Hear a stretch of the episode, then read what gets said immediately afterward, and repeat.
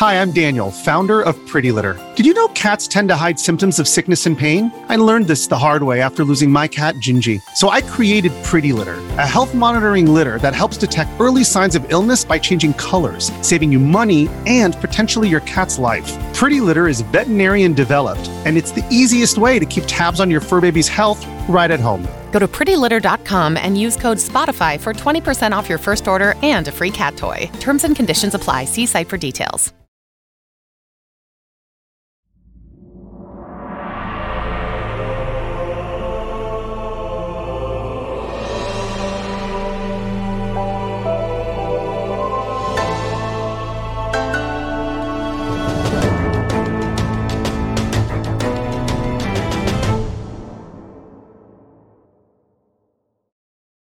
What is going on, everybody? Welcome back to another episode of the Kind of Funny Xcast, your home for all things Xbox here at Kind of Funny. Of course, I'm one of your hosts, Snowbike Mike, and today I am joined by just one of my gaming dads, but my dude, my man, the coolest guy around, Mr. Gary Whitta. Gary, how you doing today on I'm Friday? good. I'm a I'm a single parent today. Single parent today, so you got a lot going on in the world. That I know, and I know that you. I, I know you can be a handful, so I, I- I have to stay on my toes. Well, good because uh, you know, as my single parent, my single gaming dad today, I'm expecting a lot of stories from you, Gary, because it's a Mike and Gary day. So we're gonna kick Yeah, back. well, we're you gonna know, talk we'll about the news. shoot the breeze. Yeah, we'll take it easy. It's Friday. We'll kick back. I like I like to imagine that we're like we're on a we're on a porch Yes. somewhere at some night, like some place down in the south, like in a nice like a like a nice summer evening. You know, drinking some drinking some tall, cool drinks with our feet, like feet up on our rocking chairs. Yeah. Just you know, just shooting Sharing the breeze, maybe plucking on a banjo. That's the that's the vibe that I want to go for here. Well, let's go for that vibe, Gary. Let's kick it off. Hey, man, I see Lewdle's doing well. Let's Oh, talk about man. Lewdle for a second, What Gary. a what a joke! hit a big number right there, and then we got to talk about Wordle as well, because like when you selling out, big dog, when are we getting that massive paycheck, Gary? It's funny. So, I mean, for anyone who doesn't, um, because I wasn't on the show last week, right? So, actually, this might be the first time that I've even been on the Xcast since Lewdle became a thing. But you know, just real quick, you know, Wordle's really popular. We created a kind of a parody of it called Lewdle, which is like Wordle, but only with kind of rude words. Um, and I expected it. It was created with me and my friend um, Adam Nickerson, who, of course, you know. Uh, Mike works with us uh, on Animal Talking and uh, we've done some other projects together. And uh, he kind of took care. I was kind of like came up with the idea, and then Adam kind of went away and executed. He's a game developer, you know. He went and did all the coding and created the website and got it up on its feet very quickly. Really impressive, actually. Uh, my wife Leah helped, you know, with some of the, you know, coming up with the dictionary, like how many rude words can we think of that are five letters long, and uh, we put it out. What is it now? Uh, let's see, what day are we on? Like 16, day 16 or 17 Wow. since we launched it, I expected it to be like a two day joke. Like people go, oh, you know, word, like dirty wordly. I get it. Yeah, funny. What's next? And maybe a few people would play it. It'd be a two day joke. Um, yeah, maybe maybe a few hundred, a few thousand people would play. it. Like, if a few thousand people played it, I would have been thrilled. Uh, we're on day 17 and we just passed 2 million active uh, users. Um, Hey. and we also yesterday broke our single user record uh, with 352,000 games played yesterday. So I don't know what to tell you. It's kind of ridiculous, but it's it's blown up in a way that I couldn't possibly have have anticipated. Yo, you're getting some engagement, Gary. That's really cool. And yeah, Big time high, engagement, big time metrics. fun. And I mean, that's so cool that you and Adam put this together along with your lovely wife. Like, that's really fun. And the idea coming along to, uh, you know, kind of spice it up a little bit with the Wordle. But, you know, we're in acquisition season, as people have been calling it for years. And that guy from Wordle, he got picked up by Josh the New York Times, right? He's, he's the big time, and you know, and I was, I was actually really glad to see Mike that. Um, I mentioned this because because the news dropped uh, when I was on Kind of Funny with Greg earlier in the week. I was actually really glad to see that the public response to it, for the most part, I think in the main, were Mm. was was in the vein of good for him. You know, he created something Yeah. really cool. He did it in the right way. He didn't do it in a cynical way. There's actually a really charming story behind the creation of Wordle that I'm sure everyone's heard by now. And uh, he ended up selling it to the New York Times. You know, which he was you know he was partially inspired by those New York Times word games that he and his partner liked to play. And so the story just had kind of a really nice end with it being sold to the New York Times, and he, he's going to make a lot of money. Again, absolutely, he earned it. If you have a brilliant idea and execute it well, you should absolutely, you know, uh, benefit from that if the opportunity uh, arises. And there's a few people, you know, a little bit upset about the idea of the game possibly be going uh, going behind a um, a paywall. Uh, but I think for the for the for the short term, it's going to remain free. And uh, like I said, good for him. I couldn't be I couldn't be more more happy for him. I hope they pay him a lot of money. He earned it. Yeah, it's wild, Gary, to see that. Like, I, I know Wordle's gone for a little bit, but it feels like the overnight success story, right? Like that thing caught fire really quick, took over social media posts, and now you see that the acquisition and the sale. How Mhm. cool, right? Like that's really, really cool. So with you getting a lot of engagement, I always keep my eye on you. Like, dang, Gary Whitta could be rolling it money stacks all of a sudden. Well, um, the the um the the the metric when I go to my Google Analytics, it will tell me exactly who's playing, where in the world they're playing, how many people are playing per minute, how exactly how long they spend on the website. It's actually really interesting to see, like Wow. you know, kind of behind the scenes of a website, like how it how it calculates all the numbers. The metric that I'm most proud of is our total revenue earned is zero dollars and zero cents. We have not made a penny uh, off of the game. We're not selling advertising. You don't have to pay to play it. You know, one of the things that we really wanted to do was avoid some of the missteps uh, that some of the other Wordle clones made. You remember when they first came out of the gate, there was one guy that kind of created another app, called it Wordle, basically kind of an imposter app, and tried to monetize it by selling premium subscriptions. And and the internet just tore his head off because they they saw you know a very predatory and cynical way to kind of rip off someone's cool idea. We wanted to make sure that people didn't think we were doing the same thing, so we kind of did all the same stuff that Wordle did. Put it in a browser. It's not an app.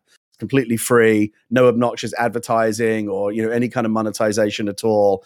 And all along, we wanted to make sure that we acknowledged that you know with, that without Wordle we wouldn't be here. So every time you tweet out your results, it says go play Wordle, and even in, and Oh, right in the game as you're playing, it actually has a link to the original Wordle game. Not that Wordle needs any help, you know, from us getting the word out about Wordle right now. It's already taken over the world, but we, we wanted we wanted to make sure that we were doing it kind of in good faith and that people didn't think you know we were trying to cash in or exploit it in any way. We really just wanted to make some people laugh. And uh, some of the stories I've been seeing on Twitter from people uh, playing the game and like having you know having to teach their mothers what certain words mean. Like it's a it's a vocabulary builder, Mike. I'll tell you that you will learn some words that you never knew playing this game. I learned some words I never knew. Just in the last two weeks, I've learned a lot of really interesting words.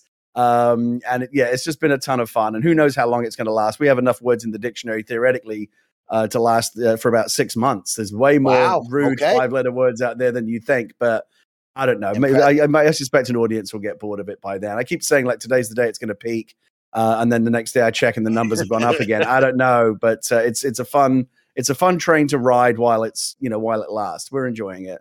That's awesome, Gary. What a way to kick off the new year with something fun, some energy going on. And I love that you're paying respects to Wordle the way you're doing it. I love that zero zero zero was up on the board. That's Yep, really cool. yep. You're not taking any cash. And it's just fun to see you smile and do cool stuff, you know. I say I'm not going to. absolute I, I say I'm not going to earn any cash, but I'm telling you, wait until Pornhub comes in with that big money offer. big, I'll big be, money. on the, I'll, be on the I'll be on the first train.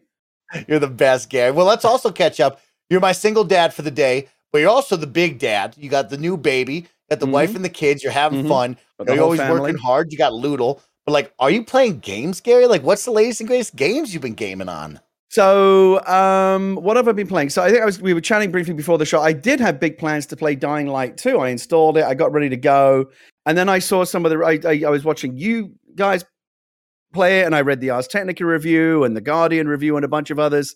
I don't know, Mike. It seems like the the the, the word is on it that it's not as great as uh, we had we had hoped. It sounded like I heard somebody saying like, oh, you know, once you get past the first twelve hours, it starts to get good. I'm like, I'm fucking twelve hours to wait for a Mm. game to get good. I don't know. What was your what, what were your thoughts? Yeah, it's funny you say that, Gary, because I've been playing with friends and I've been playing it on the stream, and it is such a weird conversation to be like, hey, some of like the cooler movement mechanics and like some of the combat mechanics are like really put out later on in the game, right? You don't even have a slide at the beginning, Gary. So like the parkour feels good, but it doesn't feel great. It's missing some basic mechanics like slide, wall run, and so forth that are kind of put way deeper into the game. But for me, I really like the game, right? I am a Dying Light fan, so I enjoy the parkour hack and slash zombie beat 'em up. I absolutely hated the story and I despised all the bugs that I put my up with God. That played into the story, that affected the story. And for me, I've put it simply of if you're a Dying Light fan, you're looking for that parkour zombie hack and slash game right now to fill your February, go buy it. You're gonna have a good time. You're gonna get a lot of hours out of it. Especially co-op has been a ton of fun. On Well, the flip was- side, if you're sorry, ahead, Mike. looking for it, yeah. On the flip side, if you're just looking for a game and like you're semi interested, this is that perfect go catch it on sale game. You know, I like to go on buy it day one, catch it on sale, skip it. And for me, this is that if you're on the fence and you see the packed February we're about to have, that's an on sale game. I know, and that's the thing. It's like coming into a meat grinder with all these other games out there competing yeah. for your attention. Speaking of a lot of game hours, I actually thought that some of the discussion around it, and it was prompted by a tweet that the developers put out. You may have seen this. I thought it was really interesting that they put out this tweet boasting that Dying Light 2 um, to play through the game was 500 hours of gameplay. Do you see this? And it was a really that. it was a really interesting example of like developers kind of failing to read the room or get a sense of what gamers want out of games these days. Because because uh, from where I'm sitting, and maybe I'm biased because this is what I want, but what I see is a is a is a prevailing mood, at least at least from some quarters of people saying that they're a little bit tired of the games that take 200 hours to beat. Like they want shorter experiences that are manageable, that they feel like they can get to the end, have a complete experience, and move on to the next thing. That they don't necessarily want to get bogged down in 500 hours playing one game. Like games can be too long. And it was interesting because that clearly was the response that they that they then had to respond and say, "Oh, let's just clarify that 500 hours is if you want to do like every single thing in the game and like every collectible, and every little thing. It's not actually going to take that long just to just to finish the story. That would be much shorter." But I thought it did prompt an interesting conversation around the game of this trend of a lot of game a lot of game developers, especially at the AAA level, getting obsessed with size and mm. quantity as opposed to quality and, and be, being able to brag about how many hundred hours uh, you know a game may take to complete is not impressing us the way it might have done back in the day when when games first started to get really big and open world and is in fact a turn off for a lot of you say to me 500 hours i'm like i ain't got that kind of time. It, well it's such an interesting you know dual-sided coin here right gary? Like the marketing team has a tough time. The game developers have a tough time selling that because I, I think what we want from open worlds is that big experience, that game that is going to have a bunch of hours of content that I can keep coming back to and enjoy and get the value out of my dollar, right? But of course, on the flip side, you have another part of it where it's like, you know, whether it be game critics and game reviewers or people that are preferring a smaller, condensed, you know, little experience, when they hear 500 hours, they're like, oh my God, absolutely not, right? Dying Light, in my opinion, I played a fair amount of the side quests, and I did the main story. Took me about 30 hours to beat. And when you talk about that movement and stuff, some of the movement unlocks didn't unlock until hour 17, right? And so it is a sizable chunk. You're going to get a lot out of it, but it is interesting the day and age we live in, right, Gary? Like my open world games, when I think of Starfield, I want five 500 hours out of Starfield. You know what I mean? Like that's what I, I mean. Yeah, it, it, it depends on the game. If it's a game, like for me, the, the great example is, is Mass Effect. If yeah. it's just if it's just like a world that you love being in, right? I just loved every minute just being like feeling like I was in the Mass Effect universe, just exploring, just what going around doing stuff, and just feeling like I'm living in that world. Uh, then I'm happy for the game to be, you know, a big experience. But um, I think it's very, very rare that a game is so compelling that that it justifies every hour that it's asking you to spend in it. So that's it's tough. If you're if you're going to make a 500 hour game, you better also make sure that it's not just 500 hours long, but also that those 500 hours are 500 hours that you're happy to be spending in the game, and you don't feel like you get bogged down in busy work or the game, you know, filler, you know, those kind of things that are often used to make to get to these kind of grandiose, you know, playtimes. Yeah, it, it's really interesting, Gary, of like where we are with Dying Light, right? Because there's the gameplay side of it, and that's fun and addicting. Finding that flow state, running through the perfect line of parkour, jumping on a group of zombies and absolutely just hacking slacking them to bits, right? But then there's the narrative, right? And I think for some people, like Janet brought up in our games cast review, she connected with it. For me, I was thrown off from it from missing dialogue, underdeveloped characters, to choices that just really didn't have the weight that I wanted to, right? It just was easy to choose one side or the other because one was really, really bad and they were awful the whole time, but asking me for help and the other side were just people that were just kind of walking down the side of the road. And it's like, well, of course, I guess I'll just side with them, you know? And so I don't know. How long does that narrative carry you, right? Can I get 500 hours out of Dying Light 2 on just the back of parkour and zombie hack and slashing alone? Or how much does that narrative have to carry it, Gary? Yeah, and uh, you know, it's it's hard to believe that there's that there's a narrative that sustains you for 500 hours of gameplay. Mm-hmm. And again, they said that it's not. There's a lot of stuff outside of the story.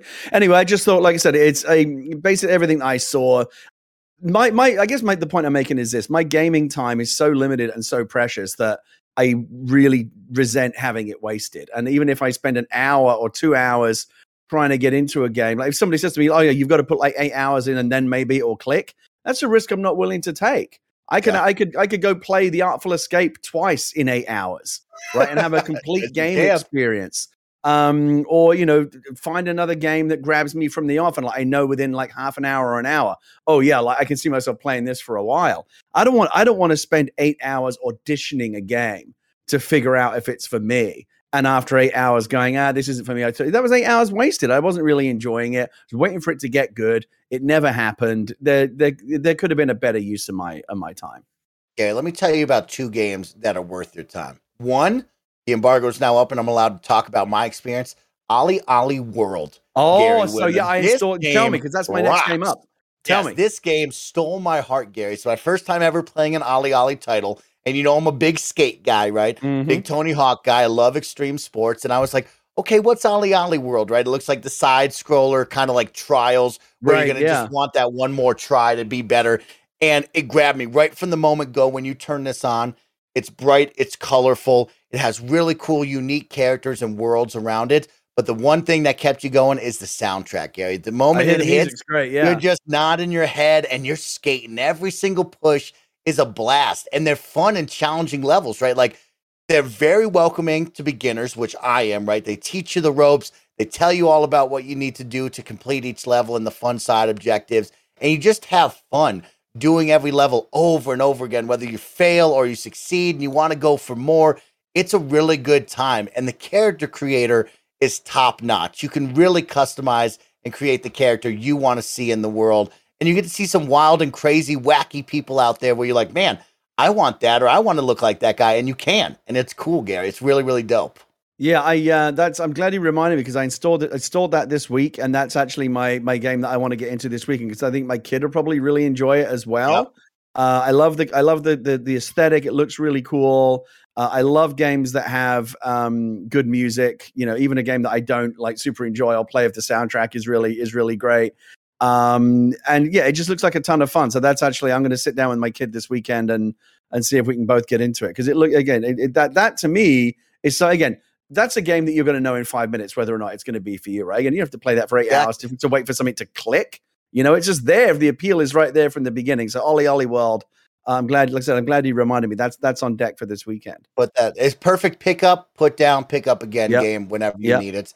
Up next, Gary, a game that stole my heart and we haven't been able to talk about much on our podcast, but I did talk about over on a post show Rainbow Six Extraction, game. Yes. This game is better than the reviews, in my opinion. This Yeah. game is good. This game is great, Gary, and it's a ton of fun to play, whether it be solo or with your crew of three. Like, it's tactical, it's collaborative, it's fun, it's exciting, it's heart pounding action. And, like, they did a really good job where we're coming off of Back 4 Blood, um, Aliens Fireteam Elite, right? You think of Yeah. World War Z and these other games Yep. and yep. it's just a different lane of those kind of just hang out and have fun with your friends zombie shoot 'em up game right and like this is perfect because you have two options you can zone out murder a bunch of aliens and hopefully make it through the level or you can be like yo let's take a deep breath let's be real tactical about it just like in Right, the e3 presentations and it's fun gary it's a good time Yeah, so I played it a little last weekend with uh, Kahlief and um, my friend Chastity from Ubisoft, who works there. yeah And because she works there, she had been playing the game for a while pre-release, and she already kind of like she really knew how to play the game. So she was kind of our squad leader, saying, "Okay, you're going to want to do this," and uh, she she was kind of taking care of us and making sure that we had because my first time playing. And yeah, how many times have I said to you on the podcast, like I really hope that Rainbow Six Extraction is going to be good because it's the kind of game that I, if it is good, I'm going to love it. Uh, but there hadn't been a lot of chatter on it uh, prior to release, and then it was I was surprised because when it came when it initially dropped, a lot of people were talking about how much they were loving it. I was, oh, maybe it is good, and then the, but then the reviews ended up being more of a mixed bag. So I don't know. All I know is I don't care what anyone else thinks. My question is, do I enjoy playing it? And I, and I loved playing it. What I like about it is it's a very different vibe to all of those other squad-based horde shooters that are out there, which are you know if you, whether you talk about Z, World War Z, Aliens Fireteam. Um, uh, Back 4 Blood. You know, we talked about all of these kind of games that are out there right now, and those are all very much about like mayhem, right? Just mow your way through hordes and hordes and hordes of zombies, and of course that's ton that's tons of fun. We love that. That's why those games are really popular. But this is a very different approach. This actually takes me all the way back. I'm going to show my age here to the very to the beginning of the Tom Clancy gaming franchise, all the way back to the original Rainbow Okay. Six Make me black. the original Rainbow Six on PC back in the late 90s when I was editor of PC Gamer. We used to play the hell out of that. And it was kind of, I, I think they kind of revisited it a bit with, you know, with what they have now, which is Rainbow Six Siege. But the Mm. original, original Rainbow Six on PC was very, very methodical and tactical. Before you could even kind of go into first person mode, there was like a blueprint, like planning the siege mode. Like, okay, you're going to come in through the top window. I'm going to come in through this door. Everything's going to be coordinated before we go in and it was very tactical. It was one shot kill. You know, you couldn't afford to make a mistake. It was very grounded, very real, and that was a different energy for shooters. You know, uh, at the time, and it's a different energy again now in this genre where so many of these horde, horde shooters are about mayhem, mayhem, mayhem, just like you know bullets and flamethrowers going off everywhere. And again, we love that. What I like about this is very different energy. It's very tactical. It's very methodical. If you don't think about what you're going to do next, and if you don't have good teamwork with your other two squad mates, you're going to get in trouble real quick, right? Yeah. And that's that's the vibe. like that's what I like about it.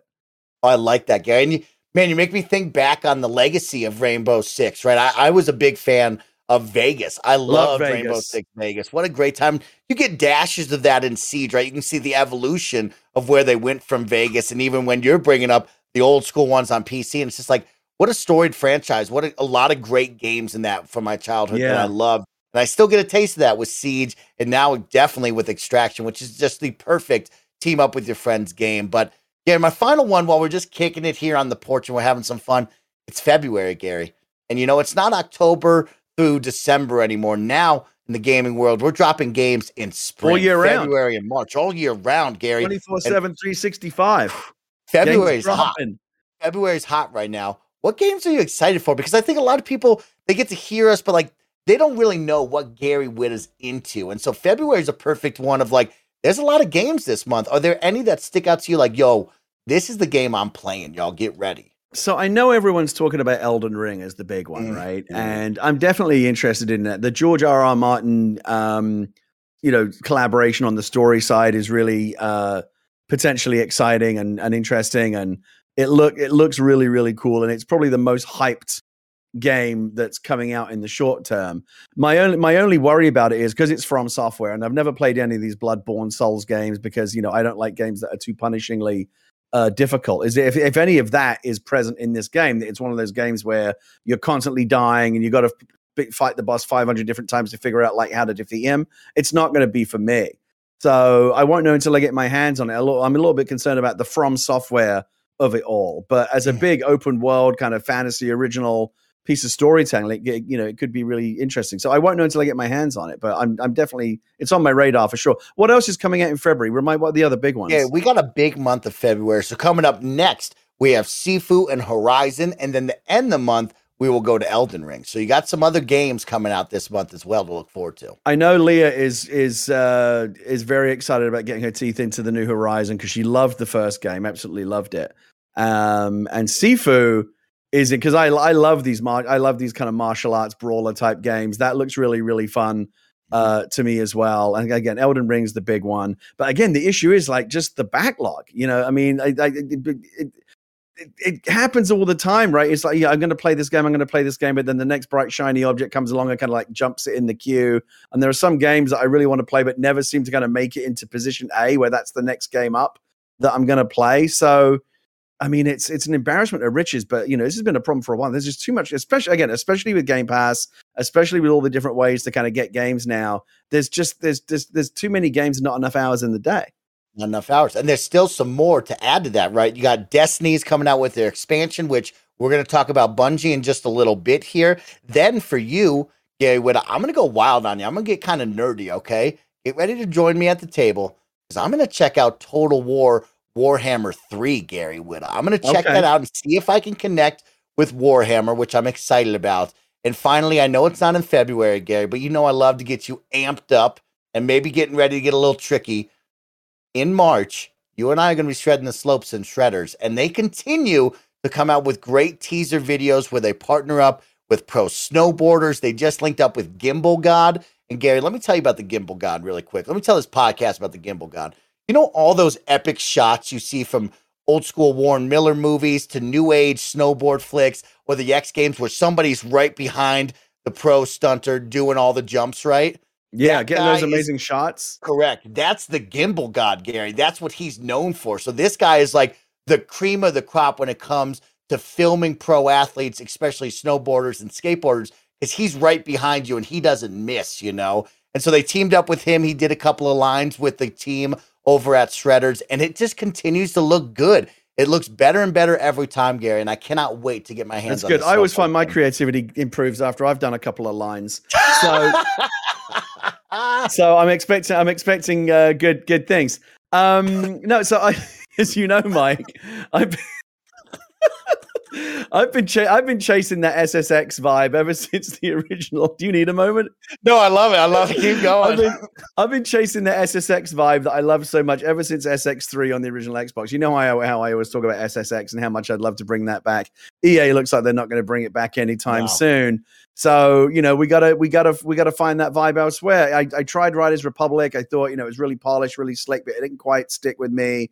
Um, and this and this is the next this is the next big hope, right? And so it just I it's just got to if if it can make me feel the way that SSX3 made made me feel back in the day, then I'll be all over it. I'm de- I'm definitely excited to to try it out because it's the ne- like I said, it's the next big thing to hope for for for gamers like us who love those kind of extreme down the slopes, you know, experiences. And it's it's not we haven't been very well served over the years with those. Like Amped went away. Like you know, are, are they ever going to bring back Amped? Um, you know, SSX is gone. Like those these kind of games, you'd think they would. There's a genre that would be that would be better served, especially when you know we all know how much like people love Tony Hawk type games. Like, why not bring that? Why not bring that vibe over to the uh, to the uh, you know the Winter Sports? You know, the Winter Olympics starting this No week. Like, there's a lot. Get ready. This is the excitement, and so I, and so, but Shredders is really the only one that we get to uh, hope for. I'm I'm I'm hoping this is another one that I really hope will be good because I'll spend a lot of time in a game like that if it's good. Good. I can't wait to shred the gnar with you. Let's jump into it though, Gary. We got to hang out on the porch. Now let's talk about the news. Of course, this is the kind of funny Xcast. We post each and every Saturday at 6 a.m. West Coast, Best Coast time on youtube.com slash kind of funny games, roosterteeth.com, and of course on podcast services around the globe. Don't forget that we are now Epic Games partners, which means if you are buying V-Bucks in Fortnite, if you're upgrading your car in Rocket League, or you're going out and buying the greatest new releases on the Epic Games Store on PC, please use our Epic Creator Code at checkout. Kind of funny. It's no additional cost to you, and you can support the team in a brand new way. When I talk about support, Gary, I love to give a big thank you to our Patreon supporters, the people, the hardworking men and women who go out and support us over on Patreon, just like our Patreon producers for the month of February. Thank you to Gordon McGuire, James Davis at James Davis Makes, Pranksky, Tyler Ross, Delaney Twinning, First Responder ND, Julian the Gluten Free Gamer, James Hastings, and Casey Andrew. So thank you all so much for your support on Patreon. Finally, the kind of funny Xcast this week is sponsored by DoorDash, but myself and the team will tell you all about that in just a little bit. Gary, let's talk about the news. And we got a really great one because Phil Spencer is about to be honored with a great award coming up very, very soon. Phil Spencer is set to receive the Lifetime Achievement Award at the 25th Annual DICE Award. So, coming over from the blog post, it reads The Academy of Interactive Arts and Sciences today announced that Phil Spencer, CEO of Microsoft Gaming, will be the recipient of AIAS Lifetime Achievement Awards. Phil Spencer will be honored at the 25th Annual DICE Awards ceremony, which will be held at Mandalay Bay Resort in Las Vegas and live streamed on Thursday, February 24th at 8 p.m. Bethesda Game Studios game director and executive producer Todd Howard will present the 2022 Lifetime Achievement Award to Mr. Spencer. Gary Whitta, you're a man that has won multiple awards. This is a big time award, a big time honor for Phil and the team over at Xbox. What kind of things are you thinking about when you were receiving your BAFTA awards?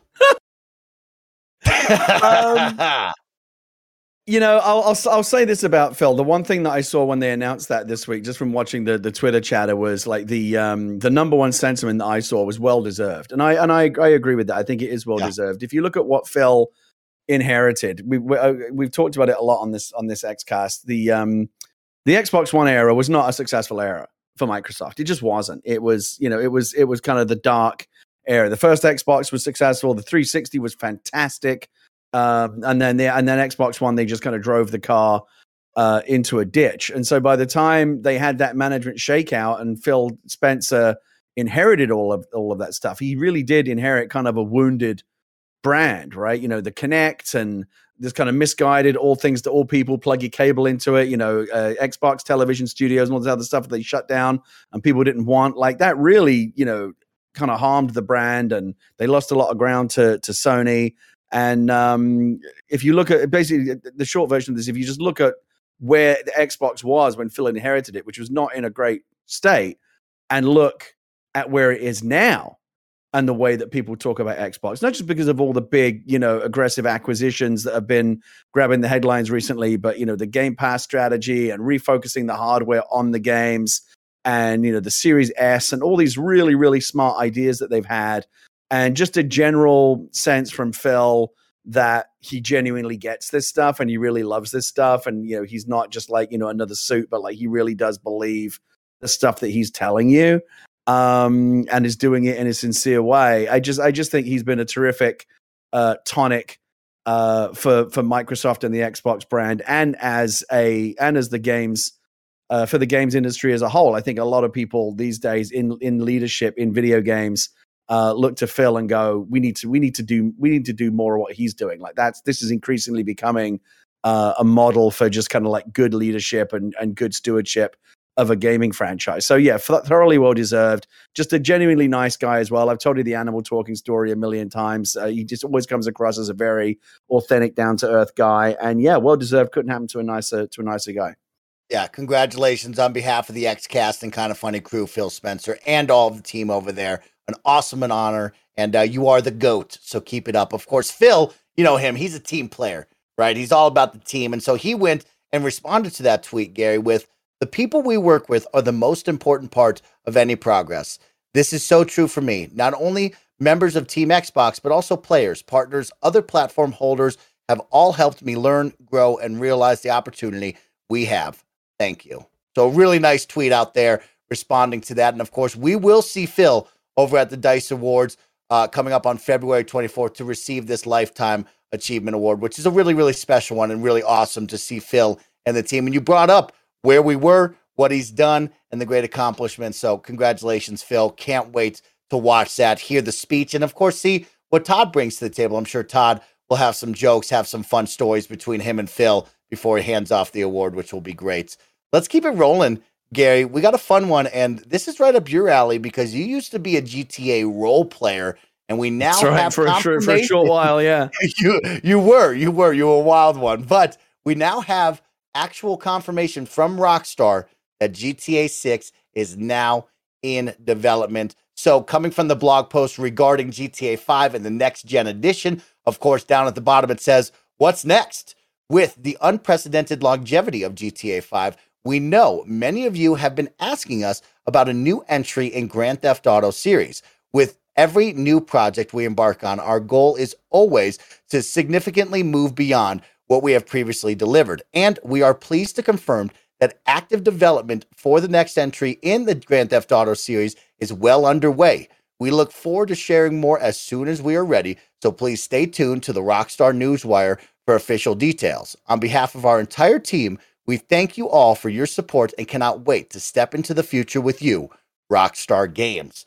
So there it is, Gary. That's like the first official confirmation from the actual team there. We've known that GTA 6 is clearly going to be on the horizon. What's next? But we also know that GTA 5 just continues to sell well, and we're getting the next gen version coming up very, very soon. And GTA Online continues to dominate the landscape. And so I bring it up to you. Let's first talk about the development right? It says that development is well underway. So where are we, Gary? Where are we in this timeline of GTA 6? How far do you really think it is away? Well, first of all, I thought that this the, the reaction to the announcement um, this week really illustrated just what a massive shadow Grand Theft Auto casts over the entire entertainment landscape, not just gaming, but like all of entertainment.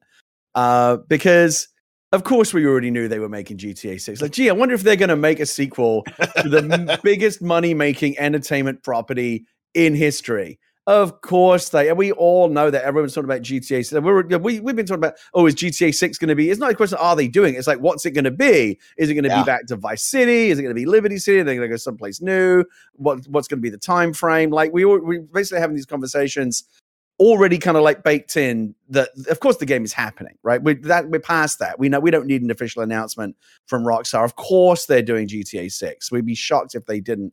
Um and yeah even with all of that certainty the the actual announcement just the nod from rockstar was treated like massive massive news because yeah it is massive news. That official confirmation means everything. But you raise an interesting point because what i was saying is like okay so why why this week? Why now right Oh, what okay, what yeah. prompted them to break cover and and officially make the statement, which they knew would get you know a million news hits? Yeah, we are. We can confirm we're working on GTA Six. like it's not like there was. Sometimes this stuff happens because there's a leak and they need to respond. They need to get out in front of it or whatever. But this seems to be that's completely unprompted. Like there wasn't anything big happening in the GTA world. You know, more than normal. You know, it's just another week, and they and they come out of nowhere and uh, and and drop this news, which is again hugely consequential for GTA fans and you know anyone who's interested in video games or entertainment. It's just just a massive piece of popular culture at this point. So I'm curious to know like what the what the behind the scene. Maybe maybe they just they were just like fuck it. Should we just tell them we're doing it? Like maybe it wasn't that big a deal, or maybe there was some more thought put into it. I don't know, but it, it it's it's nice to know that we're officially off and running and that you know the next thing we see is probably going to be something substantial like you know some visuals a sense of what the new game might be about Yeah. where it might be set just like the- it, it's it, it's going to start to take shape now and it's going to be exciting like they the very first thing they they mentioned in that um uh that statement was that they acknowledged the longevity of the first game right i mean this is a Mhm. think about it, this is a, this was an xbox 360 game right we're two generations past that now and it's still hugely hugely popular. It's still you know it's like it's all is it ever out of like the top 10 selling games? It's always it, people are still buying it. It goes on sale. People grab it. You know there's obviously a massive massive long tail through grand theft auto online. They just had that huge you know content drop with dr dre and the, you know, the gta is still like things are happening like all the time. The role-playing servers are super super popular uh, G- uh, Rockstar, I'm sure, is making tons of money, you know, with the microtransactions and you know buying the in-game currency and that kind of stuff. So it, it is kind of crazy to see just how much of a lifespan GTA 5 has had, and that is the reason, at least in part, I'm sure, while we've had to wait so long for GTA 6. It's just like, why bring out a new one when you can just let the existing one sit there and continue to make money for it? Like, p- basically perform at the level of a newly released game every week week after week, year after year. I mean, it's crazy. Um, but yeah, like let's go back to the beginning. It was an, we we knew they were doing it, but it's still nice to know for sure. You know? You bring up a good point, Gary. It's February 4th, 2022. Why today? Why this week, right? What is the situation where we got to talk about Grand Theft Auto 6 or the next entry now, right? We're nearing almost a decade of Grand Theft Auto 5. That came out in 2013, Gary. Yeah, noticed. So, yeah. you know, is this a nod of like, hey, maybe this summer we get the big title card and the splash screen and maybe a name? Maybe is it another year and we get to see gameplay and the location and maybe a release on a decade after GTA 5? Or could I really, after this nod, will they really go silent for another two to four years waiting to release this? It's wild to think today. You brought up a good point. Today Yeah, who knows? days, why? It, you know? it could have been a share. It could have been like a corporate thing, like a shareholder thing. I don't know because again, news of this level falls into the. T- I haven't checked Take Two's uh, uh, stock price today, but this is the kind of thing where when they announce that, it can move the share price of the parent company. Mm. So you know, this is potentially you know, it's it's it's it's big. It's big business news. It's big industry news. It's obviously news that's hugely you know consequential to fans of of, of the series. Um, again, we um, who knows the reason why Rockstar is one of the most opaque companies in the business, right? We just they we never really kind of get to see behind the curtain. We don't know why they make the, the decisions that they make. They're always very, very quiet, very circumspect. They don't court PR. They don't need it, right? People like people just eat up everything that they do. They don't do a ton of press or interviews. Like, does Rockstar even have a PR person? I honestly don't know. Um, they, they don't need one, right? They just put the games out and and and, and then print the money. Uh, so it's it's it's it's interesting. Uh, again, the the the why of it. There could be any number of reasons, from the innocuous again to like the more kind of business focused. Uh, but yeah, I'm just it's it's it's up there for me. I mean, if you could, if you could magically, uh, you know, propel yourself forward in time to the release date of any one game in the future, I don't know. For me, I, am pretty sure it would be GTA Six. Oh, no doubt, Gary. Yes, the game. I mean, the game's always rock. Is right. That's they absolutely crush it with that. But let's play the game again. What do you expect, Gary? So I have two big questions for you. Let's first talk about the setting because I thought of you today again because you and I have talked about where is the setting, right? Will it be here in America? Will they stick with that culture, or could we go outside the borders and create something new? And I kind of thought of the East. I thought of Sleeping Dogs. I thought of Yakuza, yeah. maybe Japan, right? I thought, man, I could, I would be into that. I don't want to go to Europe, Gary. And I know I said this about Forza Horizon 4 as well. I don't want another Sleeping Dogs, Gary. We just had sleep, or uh, we just had Watch Dogs Legion. My apologies. I'd rather go to Japan than Europe. But I want to know what's your vibe? Do you think we got to stay in America on this, or can we go outside the borders and can it actually have the staying power like the others. Other than um, other than wasn't it like GTA Two that was in London? I can't remember, but uh, for the most part, you know the the iconic locations that everyone mm. knows are Liberty City, Vice City, and then the cities of San Andreas, right? You know, primarily Los Santos. So I, w- I, I was saying all along for the longest time I was saying I want wanted to go back to Vice City because I just love that vibe the kind of the mm. neon the pastels the kind of the 80s Miami Vice vibe we just enjoy that so much um, but I kind of like I don't think they'll go back to Liberty City because they were there they, they were there you know not long ago I don't think they'll do another another one in San Andreas because they've spent mm. a ton of time there I would like to see them go somewhere completely different like let's introduce a new city a new fictional city to the GTA universe, and that could be a city in America. It could be maybe it could be Latin America, like you said. It could be um, in uh, in Japan, in Asia. Like you know, it would. It, I think it would be really interesting in terms of bringing like a more international vibe to it. At the same time, there is something very quintessentially American about GTA, even though it's made in Scotland. Right? There's something very, very American. It's it's always been a very acerbic, um, you know, kind of counter commentary on kind of American popular culture. You know, Los Santos and Liberty City kind of like hold up this kind of mirror to you know the the real world versions of themselves in New York and LA, and that's that's part of the delightfulness of it. So I don't know. I get the sense it will probably stay in America, but maybe you know again let's let's open up a different city. Let's go somewhere we mm. haven't seen before, rather than back to familiar territory. I think that's the most fun conversation you can have about GTA. Is like where is the setting, and everybody has their dream preferred setting and you kind of have like well the roadmap since three when it you know it's become the gigantic pop culture icon has always been in america right? And so do we do that again? Where do they go? It's it's fun to think about. But another wild one to think about gary and something that you've done before of course gta role playing but gta online. What do you do with gta online? Do we cut the servers and make you restart? Do you somehow migrate everybody to a new map and say hey welcome to Grand Theft Auto 6 online. You're just same characters, same amount of money, same cars, but you're in the new world. Or will we cut ties with GTA Online? How hard is that going to be? Well, they're going to want to make sure that they preserve what they already have with GTA Online, right? Which is a big, you know, money spinner. They have a they, they have a lot of lot of players that play there every day. They make a lot of money doing it. They're not going to want to you know, upset the apple cart. So maybe it'll end, maybe GTA Online will end up kind of being like their war zone, right? Like, where there's like more new games that come out, not not at the same frequency of, of, Call of Duty games, um, but you know, the the online version is the thing that persists. Maybe they'll give it some kind of upgrade. Maybe they'll transition people over to a new thing. It's it's really really hard to say, but I, I imagine that as Rockstar are planning the launch of GTA Six how that is going to interact with the future of, of, of, GTA Online and what does that mean is, is going to be a big part of their their planning. So it'll be interesting to see what they do come up with. Do you think that you know you're a World of Warcraft guy, Gary, and you probably would know this well? Of like, do you think they could keep GTA Online in San Andreas and maybe make a new map where you travel to? But would you worry about the player base picking and choosing which map is better? You know, you don't want to leave the original, or hey, the new one's new, fresh, and cool. We're never going back to the old school spots. Like, do you see them doing a two map situation?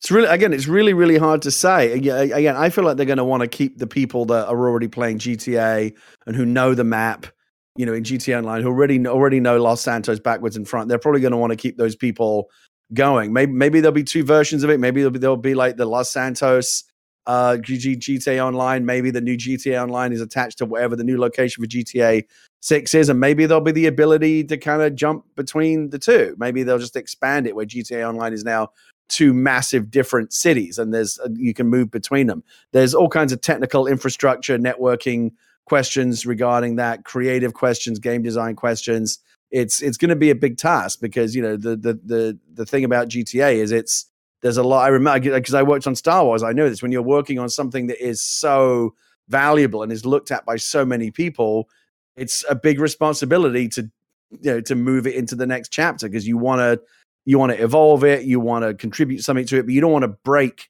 what you've inherited, right? You don't you don't want to spoil it, and and that's that's the risk you take every time you do something new. Well, exciting. We now know it's underway officially, and uh, we will patiently await what Rockstar does next. Let's take a moment and hear a word from our sponsors. This episode is brought to you by DoorDash. If you've been listening to any Kinda Funny podcast, you know that we absolutely love using DoorDash. It's so great. It's so simple to just be able to order whatever food we want and then have it delivered right to our house, along with the restaurants you love. You can now get groceries and other essential items delivered with DoorDash. You can get some drinks, snacks, and other household items in under an hour. Uh, with over 300,000 partners, you can support your neighborhood go tos. We're always talk about Volcano Curry in San Francisco, of course. Uh, ordering is easy, and your items will be left outside outside your door when you choose contactless delivery drop off, whether it is the local favorites or the nationwide chains like things like Popeyes, Cheesecake Factory, all of that. For a limited time, y'all can get 25% off and zero delivery fees on your first order of $15 or more when you download the DoorDash app and enter code KINDA funny. That's 25% off up to a $10 value and zero delivery fees on your first order when you download the DoorDash app in the App Store and enter code kinda funny. Don't forget, that's code kinda funny for 25% off your first order with DoorDash. Subject to change, terms apply. All right, Gary, welcome back. I got a fun one for you. And uh, as Xbox gamers, we know and love this studio. But maybe it might be time to say goodbye? Question mark. Maybe not. Let's talk about it because PlayStation acquires Bungie for $3.6 billion, Gary, this week. So another big one with a B. And of course, B for Bungie as well, which is near and dear to all of our hearts. But let's read directly from the PS blog from Jim Ryan. He's going to have two for you. Today, I'm happy to announce Bungie will be joining the PlayStation family. First off, I want to be very clear to the community that Bungie will remain an independent and multi platform studio and publisher. As such, we believe it makes sense for it to sit alongside the PlayStation Studio organization, and we are incredibly excited about the opportunities for synergies and collaboration between these two world class groups. I've spent a lot of time with Pete Parsons, Jason Jones, and the Bungie management team to develop the right relationships where they will be fully backed and supported by Sony Interactive Entertainment and enabled to do what they do best build incredible worlds that captivate millions of people. Gary Bungie going to PlayStation, but there's a catch. They're still going to stay multi-platform. So how do you feel about this acquisition? You know, it's acquisition season. Studios going left and right and center. But Bungie, near and dear to all of our hearts as the Xbox family, what do you think about them going to the other side? It's another big acquisition, another big consolidation. When you think about it, it isn't anywhere near as big as the Activision one. It's in terms of money spent. Was it like they, yeah. they spent a twentieth a twentieth of what Microsoft spent on Activision Blizzard, and that reflects, you know, obviously Activision Blizzard has a much larger uh, portfolio. Bungie really is just kind of like Destiny Incorporated at this point, but that, but we all know that that's not all it's ever going to be. I'm sure Bungie have got. I already know what the next game they want, the next big thing is, and the next big thing after that.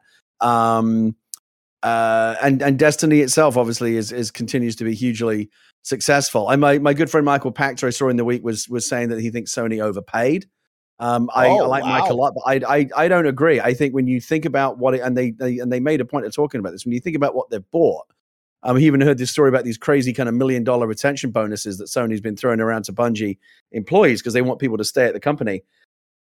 They didn't just buy Destiny, although that is a tremendously valuable brand that will continue to be valuable for years. Destiny's going to be around for years. Um, they bought, you know, a massive studio with a ton of talented people who have very, very specific institutional knowledge, which you know is specific to running live service games, and that's something that Sony um, don't have a lot of strength in. We I was talking to Greg about this on KFGD earlier this week. Sony, when it comes to like the single player narrative experiences, they kill it. Right, Last of Us, Uncharted, Horizon. Um, there's just um, there's others I'm not even I'm blanking on, not even thinking about right now. But there's like there, there's you know Spider Man, right? All the Insomniac stuff. They're so they're so good at this. Like those big uh, single player cinematic story based experiences that don't necessarily have like much in the way of a kind of an online back end. Uh, they crush God of War. Like again, they they keep coming to me, right? They they they crush it. Uh, but where they haven't had a ton of success is in that live service universe, where a lot a lot of companies want to get into that. They know there's a pot of gold at the end of that rainbow if they can get that right. Bungie's demonstrated it is possible because they got it right with Destiny. Um, and I said to Greg earlier this week, like if I were looking to get into the live service video game business, I'm like, who can we just buy? Who like Mm. basically turns this into a turnkey operation for us? Like who has the like who knows the most? Who has had the most success and the most experience making these kind of big, ambitious live service type games? Yeah, it's, it's Bungie. So it makes for me, it makes a lot of sense if that's an area that Sony wants to move into. Um, and they're inheriting all all of this expertise again, plus whatever Bungie wants to do now. Know, whatever game Bungie announces next is going to be a huge deal. Destiny three, I'm sure at some point we'll see that.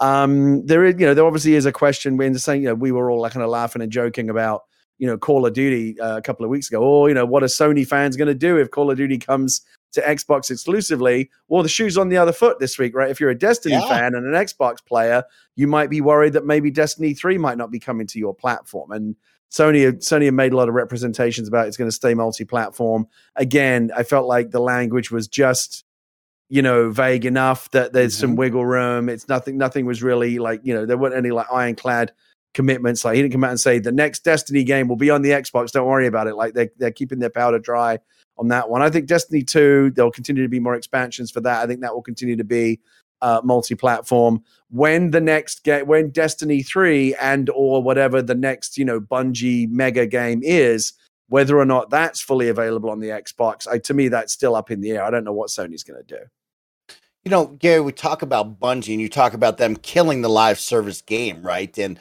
Bungie has been absolutely crushing it with Destiny 1 and Destiny 2. What are they gaining from this acquisition? You know, they're they're going over to PlayStation. What do you think of the kind of things that they're gaining? There was a lot of conversation, of course, as staying self-published and multi-platform if they choose to be. Then on the flip side, there was conversations about maybe leveraging Sony to help them expand what they want to see with Destiny, maybe in the movies and television route television routes is like is that something that what really is Bungie walking away from in a positive note here selling themselves to that I mean, it's interesting with Bungie in particular because this is a company that is very well known for always wanting to kind of assert its own destiny, no pun Mm. intended, and its own independence, right? Bungie was originally the internal Halo team at Microsoft, right? They were the guys that made Oh no, so not in house, but they, you know, they they they were the they were Microsoft's Bungie team. They they were Microsoft's Xbox team, right? And then, but they wanted to be independent. They didn't want to just be the studio that was constantly cranking out Halo games for Microsoft. So they went off and did their own thing, and and that's how we got three four three to come in and replace them. Next thing you know, you know they're they're all tied up with Activision Blizzard, and then they got out of that. They didn't want to be doing that anymore either. So every turn, Bungie's always seemed to kind of made made these representations that they prefer to be independent. They didn't necessarily want to be under some bigger corporate umbrella. And so, in that regard, it's kind of surprising that they've decided now they now want to be kind of wholly owned by Sony. So, what what is it? What is in it for them? Well, obviously, a lot of money, right? For the, the the principals of the company, I'm sure, are a lot, lot, lot richer uh, this week, and uh, with probably some really, really good financial incentives and all kinds of stuff going going forward. Probably Sony stock, all kinds of stuff.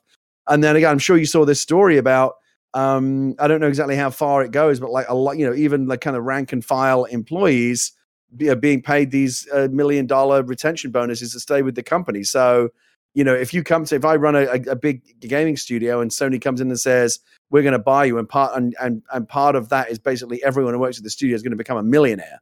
Like, how do you say no to that? How do you say no to that, Gary? That's a sweet deal right there. If that's what you're selling, is right. Okay. So well, I, I, it, may, it seems to make sense for everyone right now. Again, mm-hmm. there's a lot of you know bigger picture conversation out there about you know when the dust settles, there's only going to be two or three companies left, and they'll own everything, and it's not going to be good for consumer choice or you know competitiveness, and you know, and may, maybe that will. Uh, maybe that's true. You know, we could be getting closer to closer and closer to that. But for right now, again, just like with the Activision Blizzard deal, it's too big and it's too new to have any kind of you know sensible prediction about what this means down the road. It's going to take a couple of years uh, for for things to fall into place and to start to see like, okay, I get it now. This is what Bungie is doing now under Sony's ownership, or this is what Activision Blizzard King is doing under Microsoft's ownership. The the the, the picture will come into focus not in weeks, not in months, but in years to come. We'll we'll start to fully understand what it all means. Yeah, it'll be really ex- exciting to see, and of course, Bungie, the creators of Halo but let's talk more Halo. Let's segue over to a tweet from our good friend Joe Staten over with the 343 team. He wrote this week Hey, folks, in November, I said we'd have an Halo Infinite update on our seasonal roadmap, co op, and Forge in January. We need more time to finalize our plans, so what we what we share is something you can rely on. This work is my top priority, and we'll have an update as soon as we can.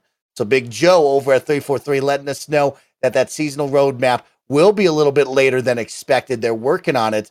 Where do you fall, Gary? You are the casual Halo player. Where do you fall? Are you still engaged with Halo? Have you fallen off Halo completely? Will Big Joe and the team sell you with a roadmap of content that will get you back and re-engaged in this? I wasn't casual when it first came out, Mike. I was obsessed. I was playing it every single night of the week and my lunch hour, like anytime I could get on and play, I was playing. I was loving every minute of it.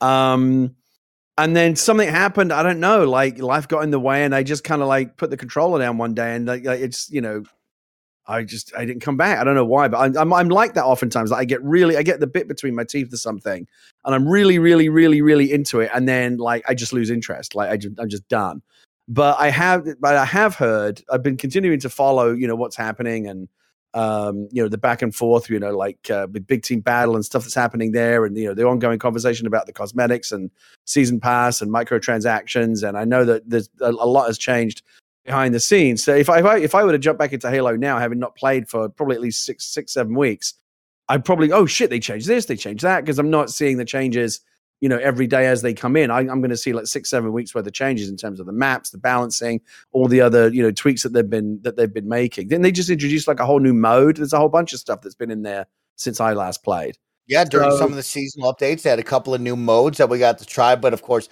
they weren't permanent. Some some stayed, but not uh, the new attrition mode you're thinking of. Right, right, right. So there's there, you know there, there's there's there's a lot going on with it. I do I do want to jump on and and and play it again. I want I kind of want to see how it's evolved. The problem that I had with it, Mike, you remember this at the time, is like I was I like the game creates this illusion of me enjoying it, whereas actually all it's really doing is making me angry because you know mm-hmm. I'm, ne- I'm never as good as I want to be at it, and when I get a kill, I'm really happy, but like, I always get I always feel like I end up in like oh god yeah it's, it's another three on one. Like as soon as I get a guy in a situation, I, I can kill this guy. Two of his friends show up just the right time and kill me. Like I always feel like I just I'm always like at the wrong end of the luck equation in that game. And you ask anyone in Halo, they all feel the same thing, right? Everyone kind of is like, oh, yeah, I'm the unlucky one in this game. It's, it obviously doesn't work out that way.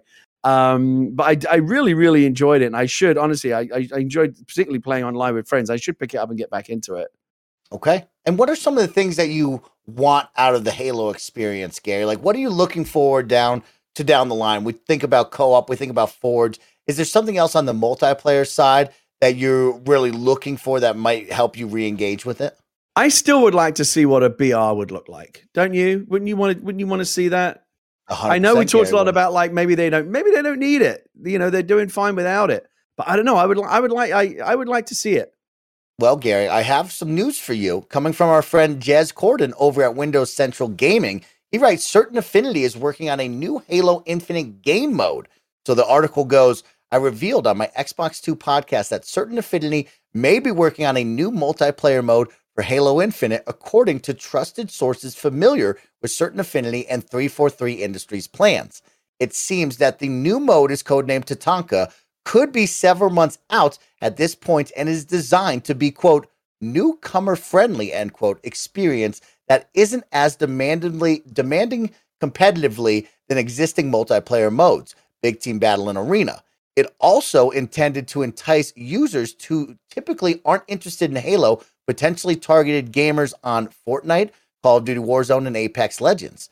Depending on your interpretation of newcomer friendly, that could potentially point to a PvE style experience like Gears of War Horde mode, or perhaps something like Halo 5's PvP PvE Warzone, where players fought in chaotic battles against both enemy AI and players.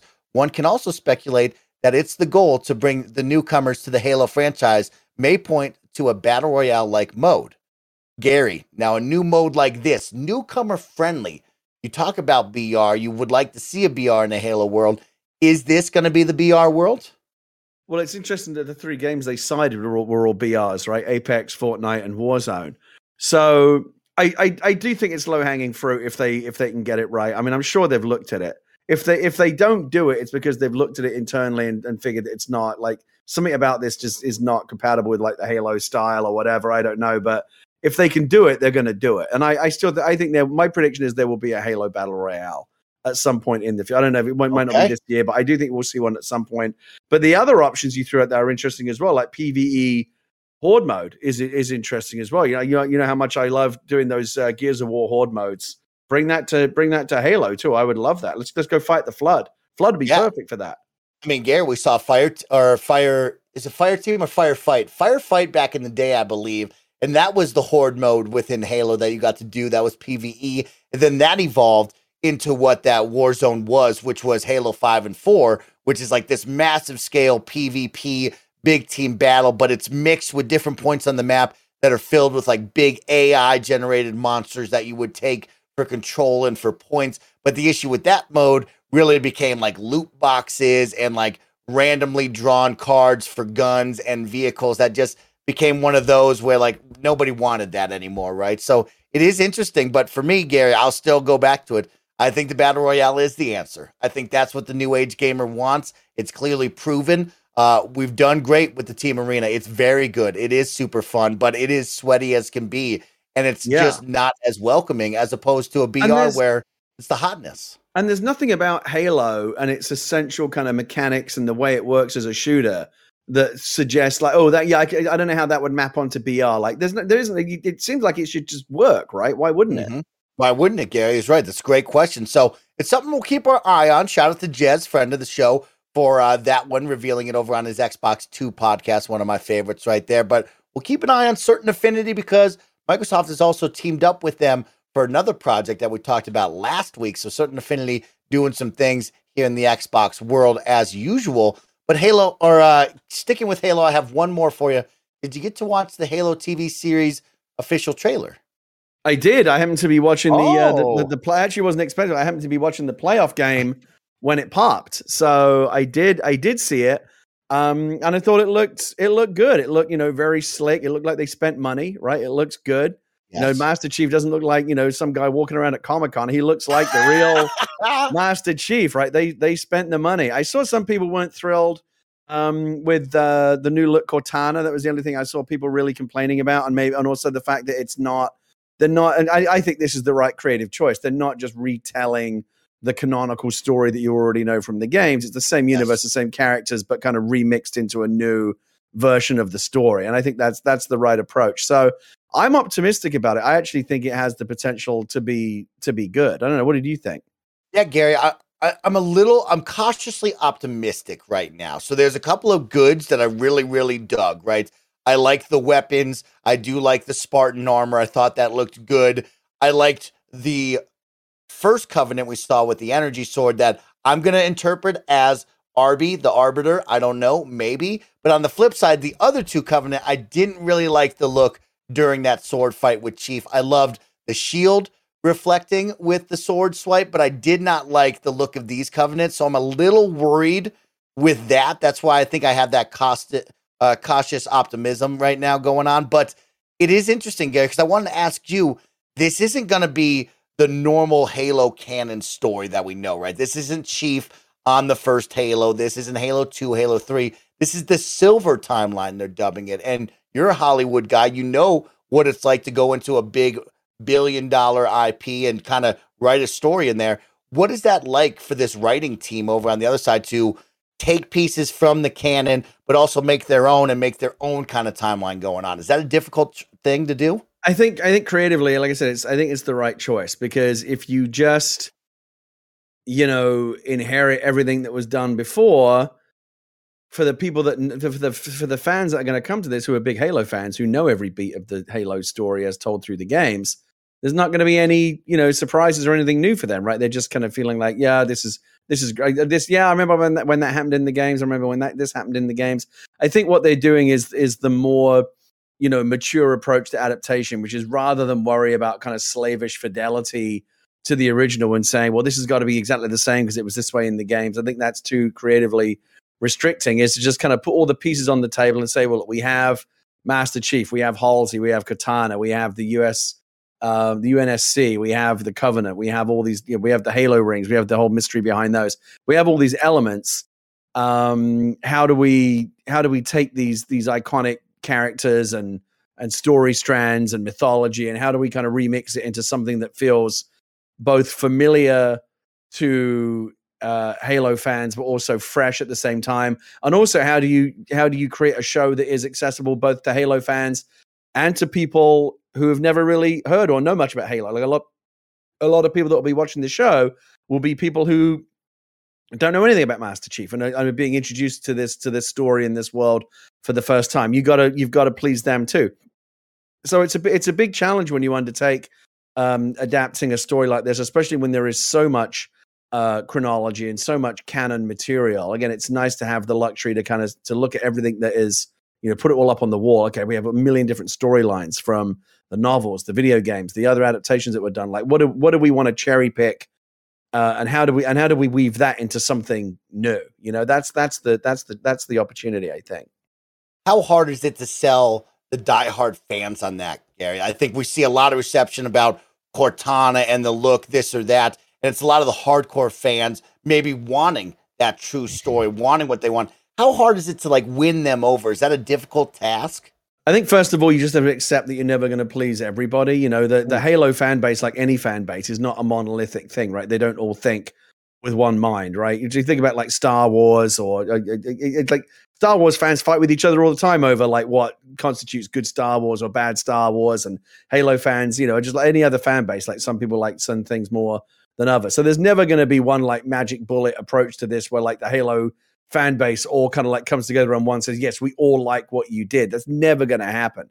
So you know all you can do is try and make you know try and tell the best story you can. Try to you know you know honor the, the the the the franchise the the kind of the the footsteps sorry the the shoulders that you're that you're um that you're standing on the footsteps that you're following in. And but again try not to for me, what I was always told, and this is not just of adaptations, but the kind of writing in, in general and filmmaking, all this kind of stuff, is like don't try to second guess the audience. Don't try to worry too much about what they want to see. Like, what does the audience want to see here? How do we please the audience? Just go with your own instincts and do what you want to see. Like when I worked on Star Wars, I wrote the story that as a Star Wars fan, I would want to see. And that way you know you're coming from a true true and authentic place and after that, all you can do is hope that there are enough other people out there, other fans that agree with you that that is, you know, that that makes good Star Wars or good Halo storytelling. And uh, again, not just not, not try to second guess yourself too much in terms of thinking about, oh, what, will the audience like this? Like, what do they think? What, what do you like? You're the creator of this thing. You're the one writing or making it. What do you want to see? Go tr- trust your instincts on that, and that's really all you can do. Well, we're about to find out, Gary, because it comes out March 24th. 2022 on Paramount Plus. So about a month away here, and you got a full two minute trailer to dissect and enjoy for all the Halo fans out there. Let's wrap up the show with some big Game Pass news, Gary. Of course, it's a brand new month, so we got some new Game Pass entries, and we have a big time returner that you're going to want to know about. So for the month of February, being added right now, you have Contrast, which is coming to cloud and console. That's Compulsion Games first game ever. So if you'd like to go check that out from that studio under the Microsoft umbrella, that's a good one. Dreamscapers coming to co- cloud console and PC. Telling Lies is coming to cloud console and PC. Out on February 10th, Besiege. And then Crossfire X is the big one, Gary, that you and Mhm. I are going to circle and talk about. The write up says play the first Crossfire X single player campaign, Operation Catalyst, developed in partnership with Remedy Entertainment. So that's the big one right there. Yeah, yeah. February 10th, Gary. You and I will have our eyes on that. Remedy is the part of that that makes you lean forward, right? So that's that's what we're interested in. Uh, moving on, Edge of Eternity coming to cloud, console, and PC. Um, then Skull, the Hero Slayer, cloud, console, and PC. And then finally, The Last Kids on Earth and the Staff of Doom, cloud, console, and PC. And then out on February 14th, Ark Ultimate Survivor Edition and Infernax leaving on February 15th. So make sure to get your gaming in. And here's a good one for you, Gary. Leaving on February 15th, Control, Code Vein, Final Fantasy 12, The Zodiac Age, The Medium, Project Winter, and The Falconeer. So all a bunch of good games worth their time to go try. But Control and Code Vein leaving the Game Pass subscription. You might want to jump on those right away. I was going to say, I wonder. Microsoft will obviously know. I wonder if they see like the player numbers on these games like, after they announce that a game's about to get sunsetted out of Game Pass. I bet you they see a bunch of uh, activity go up, right? Because people want to Mm. get in there before the game goes away. They want to get a chance to play it before it's gone. Yeah, I mean, you know, it, it was always our goal, you and I, Gary and Parris, on the show to make sure people knew what was coming in, but we also wanted to make sure you knew what was leaving, right? Because sometimes these games leave, and if you're not reading the updates, if you're not in the know, sometimes you might just miss out on a great opportunity to play Control Yeah, or just- Code yep. Just know, as important to know what's leaving as what's coming in, for sure. Uh, so here's a big one coming back, Gary, with a MLB The Show returns Yeah. to Xbox this spring. And guess what? It will also be day one on Game Pass. So will Yeah. be available on Xbox Game Pass at launch April 5th for Xbox Series X and S, Xbox One. And with Xbox Cloud Gaming Beta, Ultimate members will have access to it on PC and mobile devices. And I had Roger bring it up. This is actually the creator of Afro Samurai illustrated cover athlete Shohei Ohtani for MLB The Show 2022. So let's first talk about the cover since it's on here, Gary. Look at how dope this cover is right here. Yeah, it looks great. It looks very, very cool. And oh my god, look at this. 84 $84.99. I've never for the MVP edition. I've never been happier about Game Pass. Whoo, right, Gary? You've never been And of course, you don't get the. Usually, when a game's on Game Pass, you don't get like the platinum edition, right? You get probably the the what are the 60 70 dollar version. Yeah, but it's a base game also launching on Game Pass. It says it says it right there, courtesy of the great Wario 64. What would what would we do without him? Um, it's nice to know because you know you remember how how this was uh, last year when MLB when when we got the news that MLB 21, a, a, game series that has traditionally always been associated with PlayStation first and foremost, uh, was coming not just to Xbox and not just day one, but on Game Pass. Like we actually got a better deal than the Sony gamers on that one. I, I was thinking this has got to be a fluke, right? This is a one-off, right? This is not going to be like the new normal. But here it is again, like 22 game, day one Game Pass. This is the new normal. So um, it's it's great. I really enjoyed uh, uh, uh, the last one when it came out last year. I would, again another one games that I would not have bought, but I but I played it because it was on Game Pass and really really enjoyed it. And I'll play this one too. You know it, Gary. I love the new normal with an awesome baseball sim on Xbox. And for it to also be part of Game Pass is a huge win and a great way to get the player base continuing to jump back into this awesome, incredible sim. So thank you to Xbox, thank you to MLB, and of course, PlayStation Studios for making a great game and making it all possible. Finally, coming to Game Pass, which was announced, Gary. And this is one you should have on your radar. The creators of Two Point Hospital, their sequel, Two Point Campus, is coming to Xbox Game Pass as well on May 17th, 2022 for Xbox consoles. So, really exciting sim out there. If you haven't played Two Point Hospital, Two Point Campus is going to be a ton of fun. And for that to come into the Game Pass library in May, really bolstering up that spring, that Q1, Q2 lineup that you and I talked about, right? We continue to see that third party elevation since, you know, the first party games might not be there.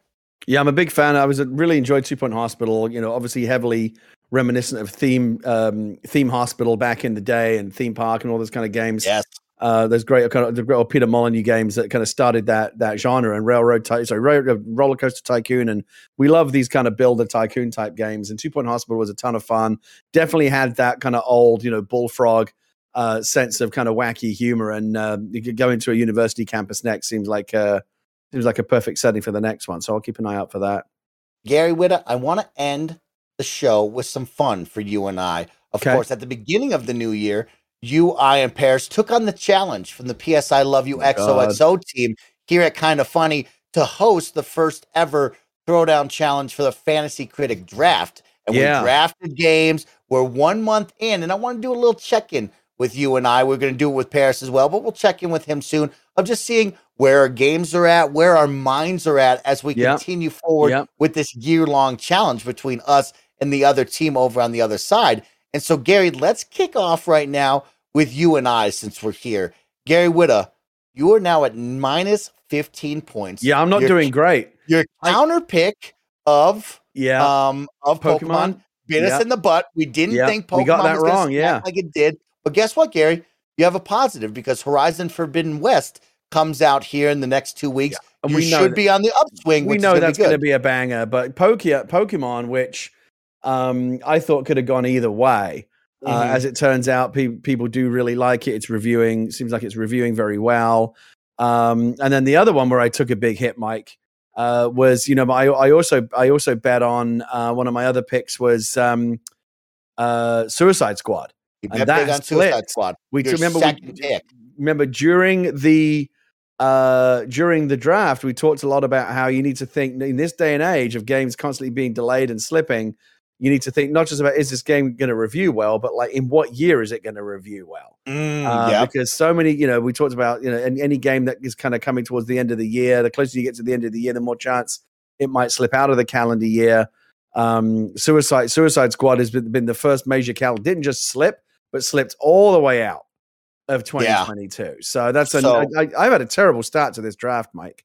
Well, let's talk about the good things here, Gary, right? Along with Horizon, the cool part is is now that this is confirmed to be pushed to 2023, you can drop this game. So you're going to get zero penalty oh good and the positive is is you will be able to pick up a new game in its place. So that's a big positive. i'm going to throw that game away like a parking here. ticket Gran Turismo 7 just had its state of play. It looks good. It's coming out very, very soon. And Kirby the Forgotten Lands is coming out very, very i'm telling you soon. So I, I still think that's more my dark horse is kirby the forgotten lands coming up here in March, I believe, Gary. So I, you know, you got three out of your, you know, six or seven right now off the jump that are ready to review and kind of get you out of the negative points. Which yeah, is yeah. I need, I, I, I, need, I, I need, I need Horizon Forbidden West to come in and perform well. It's going to, right? Can you Mhm. imagine if Forbidden West came out and like was a dog Just and people go, eh, that, that ain't happening. Come on. Oh We- no we- way, Gary.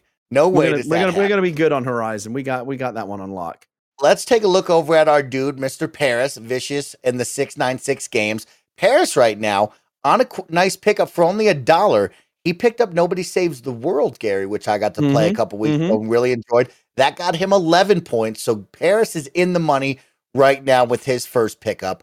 Then we scroll up to me, EA Sports Big, Snowbike Mike. I took a hit here, Gary Whitta. I really loved what I played with Tom Clancy's Rainbow Six Extraction. I thought, yo, this is an 80 plus game, right? This game is going to review well because I think it's good. And I went with my heart, Gary. And I think I learned a valuable lesson that day that I got two points on the 72. Maybe I shouldn't do that. Okay. Maybe I took a hit right there. And that one really hurt me, Gary. That one hurt me deep. Yeah, the Tom Clancy ones, uh, you know, the, the Tom Clancy franchise, right, is such a a wild ride to take in terms of you know Mhm. betting on the next game. You know, because you know you, it- it's it's a very storied franchise. You know, over the year, the original Rainbow Six games, Vegas, the Splinter Cell franchise. There's so many cool things going on in games with the uh, with the with the Tom Clancy name on it. Of course, Rainbow Six Siege is just. I mean, that's their powerhouse, right? That's that's the, the, their their franchise. The Division, love the Division. I love both of those games. But then, you know, Ghost Recon Wildlands, you know, the Ghost Recon franchise has kind of gone uh, down the toilet. Splinter Yeah. Cell, you know, are they making a new one? I guess they they, are. they might like a- be. They said, yeah, we'll who see. knows? Maybe a remaster or Yeah, we'll something. believe it. Yeah, yeah. Um, you know, XDefiant, like that's that looks like Oh. a mess. You know, I, oh, a, a- a lot of people are freaking out about XDefiant. And extract. Here's I, I want to go back to the extraction conversation because I thought it was interesting. Like a lot of people were going, "Well, what, what? There's aliens now. This isn't Tom Clancy. Tom Clancy's all about you know grounded and this is real and you know kind of political thrillers and stuff." And I've read all the Tom Clancy books. I love all that shit. I love the movies. I'm really into the whole Tom Clancy universe. It's part of the reason why I like the games.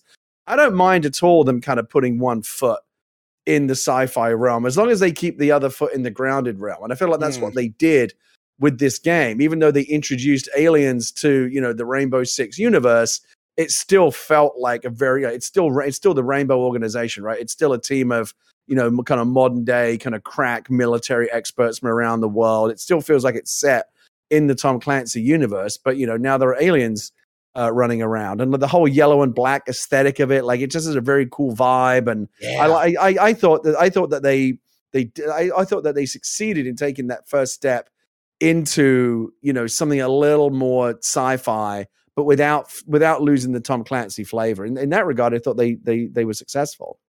Gary it has incredible first person shooting mechanics. It is fun solo or with a team. Yeah. awesome sound design.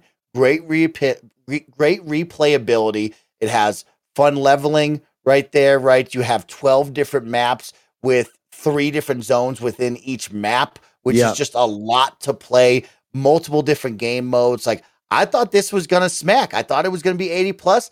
I got hit with a two for 72. So now I turn my attention to my next upcoming games, right? I have Total War, Warhammer 3, and Destiny 2 The Witch Queen, right? I need these two games here in this month to like pick me up. I need which, us all which one of those up. which which one of those two do you feel better about? Destiny the Witch Queen, because it's just mass populous, but I feel really good about Warhammer 3 because there's a big following about that. I think the reviewers will be different from a Destiny 2, which is like a big mass populous game, to a Total War Warhammer 3, which is more of a like, hey, this is that subject that, you know, only you know about. You're going to review it in a different light than right. that one. So I'm hoping, Gary, my mind, I'm getting 16 points plus for both of these. They're going 86 right. and above for both of these. All right. I mean, Warhammer, I think, honestly, is a coin flip. I think it could go either way. Oh, don't say 2, that, Gary. Destiny 2 is a very safe bet. I mean, the last few major expansions that Bungie has done for Destiny 2 have been very well received. Right? I feel like they've. Yeah. They, they've got it down at this point, right? They know. They, I feel like they know what they're doing. The chances of Bungie making a major misstep with the next big Destiny expansion, it's, it seems unlikely. I think they, they'll probably do it again. My biggest worry is not the quality that Destiny will put out, is people will look at it maybe judge it harder due to the quantity. How much is added? What is the breadth of this DLC, right? I think everybody really enjoys them, and we've had really big ones to kind of minor ones. And I worry that the only way that this one doesn't score well is if this thing gets smacked with, oh, it's just not enough. It's too light. It's content light. That would be my biggest worry. That's and it goes back to where we first started the conversation with 500 hour games, and in the single player realm, yeah, I, I personally do think that 500 hours is like that's like, what you're trying to tell me that's a positive. That sounds awful, 500 mm-hmm. hours. Um, but it's a very different equation on the in the live service realm, right? right? Where the where the challenge is constantly keeping your player base content with content, right? They they need to have enough to do. Like every expansion that comes out, whether it be Warcraft or Destiny or whatever next big you know thing they push, the high end you know squads and guilds or whatever of like you know they've done it in the you know you know in the first few days, right? They they they go and crush it. It's a race to be. Everybody wants that that you know the round the server first, or they want the medal for being the first you know team to to take down a big raid boss or whatever. So everyone rushes to kind of tear through the content and you know it takes them you know couple of years to make this content and then some players are like okay a week later what else you got? We did that you know? And so it's a constant arms race between the developers and the players to you know just keep them provided with enough content that you know they every every day every week they log on there's there's something for them to do. And there's always going to be a loot grind there's always going to be repetition there's always going to be that cycle right? It's the only way you can you can possibly kind of keep players busy without having to make something new all day every day um, but again, I think I think Bungie probably more than any other team out there right now has the most knowledge and has accrued the most experience over the years in terms of this is yeah we we're pretty good at knowing how to keep our, our players happy at this point. I mean, don't get everything right. You know, there's going to be plenty of people grumbling about you know 100 different things in the new Destiny update that we're discussing. Um, but for the most part, I feel like they they they know what they're doing at this point.